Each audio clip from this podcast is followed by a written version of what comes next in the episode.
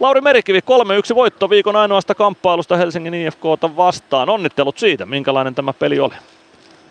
No kiitos paljon. Kyllähän nyt nähtiin aika tasokas ja kova vaatimustason jääkeikkopeli, että oli kyllä huippu, huippupeli kaiken kaikkiaan. No aivan ehdottomasti. Ensimmäisessä erässä IFK oli niskan päällä, mutta kaksi seuraavaa Ilves sitten taas peliä vei. Ainakin siltä näytti tänne yläviistoon. Minkälaisen palaverin piditte ensimmäisellä erätauolla? Muutitteko taktisesti jotain vai herättelittekö joukkuetta? Mitä, mitä tapahtui? Ei siinä mitään, mitään tota, taktisia muutoksia ollut, että et, et, ihan, ihan normaali erätauko, sanotaanko näin, ei mitään ihmeellistä. Et kyllähän siinä varmasti vähän se meidän viikon pelitauko näkyy ja vastustajalla hyvä pelituntuma päällä ja tuli kyllä tosi hyvin siihen eka erään. Mutta mut, tota, mut sitten pelattiin kyllä kaksi erää erittäin hyvää jääkiekkoa sen jälkeen. No ihan ehdottomasti, ja siitä puhuttiin tällä selostamassa Niko Peltolankin kanssa, että vaatimustaso oli hurja ja laadukas kiekkomatsi nähtiin. Oliko tässä jo vähän sellaista pientä playoff-tuntua tässä pelissä? No kyllä varmasti oli joo, että et kyllähän niinku semmoinen kamppailun taso ja vaati, vaatimus siihen oli, oli todella kova.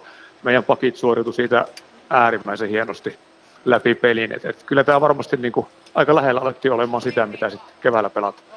Kolmannen erän alkuun Ilves sai 2-1 johtomaalia. Sen jälkeen Ilves pystyi vielä about puolet erästä pitämään peliä IFK on päädyssä, eli Ilves ei passivoitunut siitä. Oliko se suunniteltua, että puolustetaan eteenpäin niin hyvin kuin vain ikinä pystytään?